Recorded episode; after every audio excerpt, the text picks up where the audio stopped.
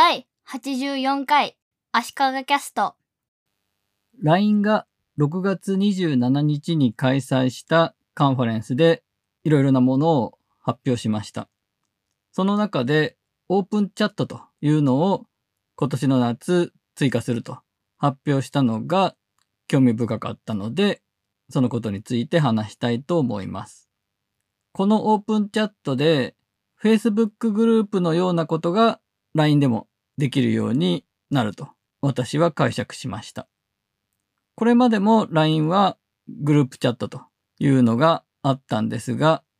このオープンチャットで友達同士でなくても参加できる趣味のグループみたいなものだったり、昔風に言うと BBS とか掲示板のような感じの交流する場、例えば特定のスポーツのチームを応援するとか、アイドルを応援するためのグループみたいなものを実現できるようになるということです。これまではグループに参加するには誰か友達から招待されるしかなかったんですが、このオープンチャットでは URL などを共有することで招待できるようになっています。誰でも参加ができるオープンなものと管理人が承認して入れるようになるというものと決められたコードを入力することで参加できるという3つのタイプが選べるそうです。これまで LINE のグループには管理人みたいな考え方がなかったんですが、このオープンチャットではトークルームごとに管理人を設定するようになっていて、管理人がトークルームへの参加の承認とか拒否とか参加者の大会とかを行えるということですね。そして LINE 上で検索できるということなので趣味のグループなどを探して参加するということができるようになるということですね。Facebook のグループだと秘密のグループ、非公開グループ、公開グループっていう3種類があって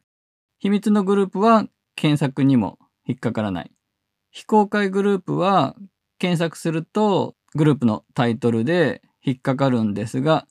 中でどういう投稿されてるかは見られない。公開グループは検索で引っかかって、なおかつ中で会話している投稿内容も全部誰でも見られるという3つの違いがあるんですが、この LINE のオープンチャットでこの辺の公開非公開の設定がどうなっているかというのは今のところ不明です。ただ、ママ友のグループにも使えるよという感じのことを言ってるので、トークの内容すべてが全部公開されるということはないと思います。そして、これがいいなと思ったのは、参加するトークルームごとに名前やプロフィール写真を設定できるんですね。例としては、ママ友とのグループでは、ママ友同士でよく呼び合う〇〇ちゃんママみたいな登録できるということで分かりやすくなるだろうと言われていました。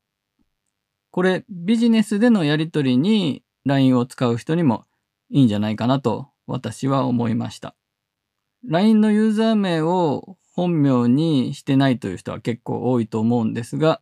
ビジネスのやり取りで LINE のグループを作るよという時には、このオープンチャットだと、そのトークルームでだけ名前を本名にして、プロフィール写真も自分の写真にするとか、当たり障りのない感じのものにするとか、設定すればいいんじゃないかと。また、途中から参加した人も過去のトーク履歴が読めるということなので、これもビジネスで使う上には必要ですよね。後から参加したメンバーが過去のやり取りを遡れるので。ということで、ビジネスでのやり取りにも LINE のグループチャットが使いやすくなるんじゃないかなということで、Facebook グループや Facebook メッセンジャーとか Slack、チャットワークなども場合によってはライバルになってくるんじゃないかなと感じました。また、オンラインサロンでは Facebook グループがよく使われていて、課金の決済の機能は別なんですけども、実際にオンラインサロンのメンバー同士でやり取りするのは Facebook グループというケースが多いんですが、LINE のオープンチャットをメンバーのやり取りに使うという選択肢も出てくるんじゃないかなと思います。これまでのグループチャットが最大500人だったのに対し、オープンチャットでは最大5000人になったので、ホリエモンでも2500人とかなので、大体のオンラインサロンでは大丈夫なんじゃないかなと。ということで、今年の夏に登場するという LINE のオープンチャットというのは、Facebook グループのような感じのことができ、なおかつ参加するグループごとに名前とプロフィール写真を変えられるので、なかなか良さそうでいろいろ使われるんじゃないかなという話でした。